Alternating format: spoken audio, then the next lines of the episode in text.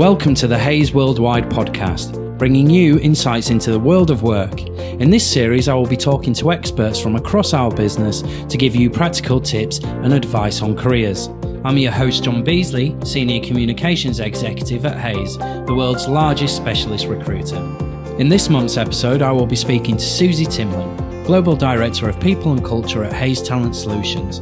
Today, Susie will give her expert advice on how to make sure you present yourself well on paper and ensure your CV leads to an interview.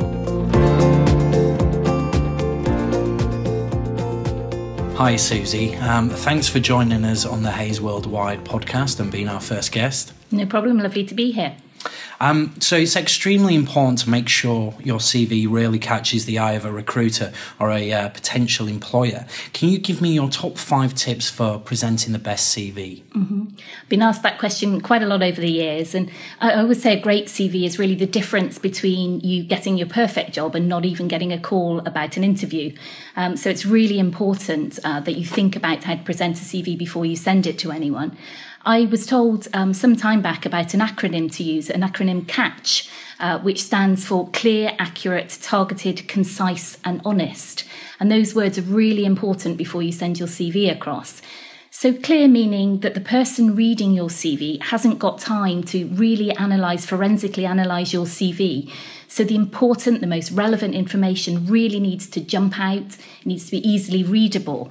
Um, and that really means no gimmicky fonts or formatting. Um, sometimes you think that can be impressive, but actually it distracts from the important information. Um, then accuracy. So simple grammatical and spelling mistakes, they can cost you an interview. Um, they speak volumes about your attention to detail.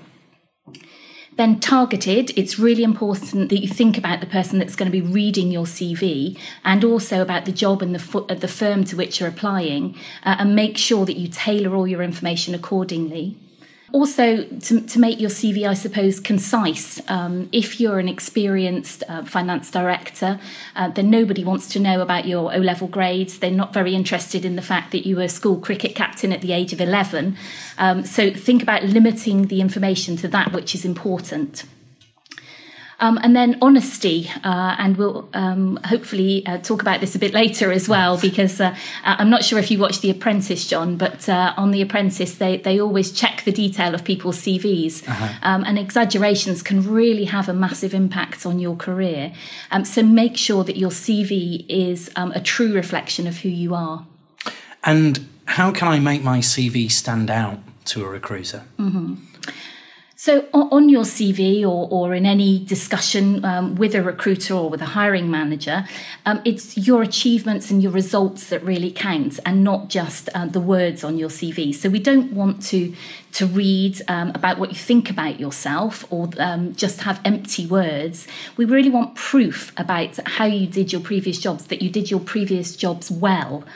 Um, anyone can say that uh, they were innovative, um, but not everyone can say, for example, they designed and, and they delivered um, a new online sales booking system which increased um, uh, revenue by 15% in the first six months. So it's really thinking about uh, showing and highlighting your achievements in your CV. One of the simplest, I guess, ways of doing that is probably to think about your CV in terms of action verbs and make sure that those verbs uh, are, are used in terms of examples as well. So, um, for example, instead of writing you managed a team, think about trying verbs such as directed a team or guided a team, motivated or united a team. An example being um, something like I united and, and, motivated a team of five underperformers, um, and after a year, customer service uh, scores increased by 15%. That's great. Fantastic advice. Um, and how important is it to tailor a CV to each application? And how should people go about doing this? Mm-hmm. Okay. Uh, well, I guess the best place to start is to look at the job description, the job to which you're applying. And then you highlight uh, key words and phrases on that job description. So list those on a separate piece of paper and, and group them into um, categories. So group them into soft skills, um, group them into technical abilities, um, and job experience. This um, then is going to make it easier to incorporate um, the, the keywords and phrases from the job description into your CV when you go to write it. Um, the personal statement, the skills, and the employment history sections can all contain um, some information that was on the job description to reflect it back to the recruiter. So, in terms of tailoring your personal statement, for example, um, you need to explain to the reader why you're keen to work not just in the specific industry, uh, but also with this particular company. Um, you need to make sure that your personal statement mirrors the um, aspects of the job description, the qualities, the character, and the experience specified in it and also try to fit the tone of your CV um, to the uh, job description or the job advertisement. So, for example, um, if it's a very relaxed tone in the advertisement, um, a very, very formal CV might jar um, when you send it across. Um, so, making sure the tone matches and the words match will grab the recruiter's attention and pitch you as a very good fit for the job. Um, and then I guess um, take some time to, to polish your work history. Um, again, coming back to the fact we don't want people to embroider the truth. Um, everything in your employment history must be true, um, but adapt it to make sure that you highlight the duties and the achievements that are relevant um, for the job and mentioned in the job description. Um, it, it, takes some time to do all of these things, and you're not going to be able to send out 100 applications a day. Um, but the point is, by tailoring it particularly well, you have much more chance of getting um, a job application successfully um, read by a recruiter and then invited in for interview. Oh, great, thank you. And should we be digitalizing our CVs and what's the best way of doing so? And uh, perhaps for those that don't know what this means, could you just give a, a quick explanation? Mm-hmm. Digitalizing, I guess, means many different things to many different people, but always when you include your contact details on your CV, you need to include your, your LinkedIn profile, um, your Twitter account, and any other relevant social media links. Um, make sure, though, that your digital presence, um, so you, your um, LinkedIn profile particularly, uh, links up and, and, totally reflects your CV because you don't want the two things uh, to contain contradictory information.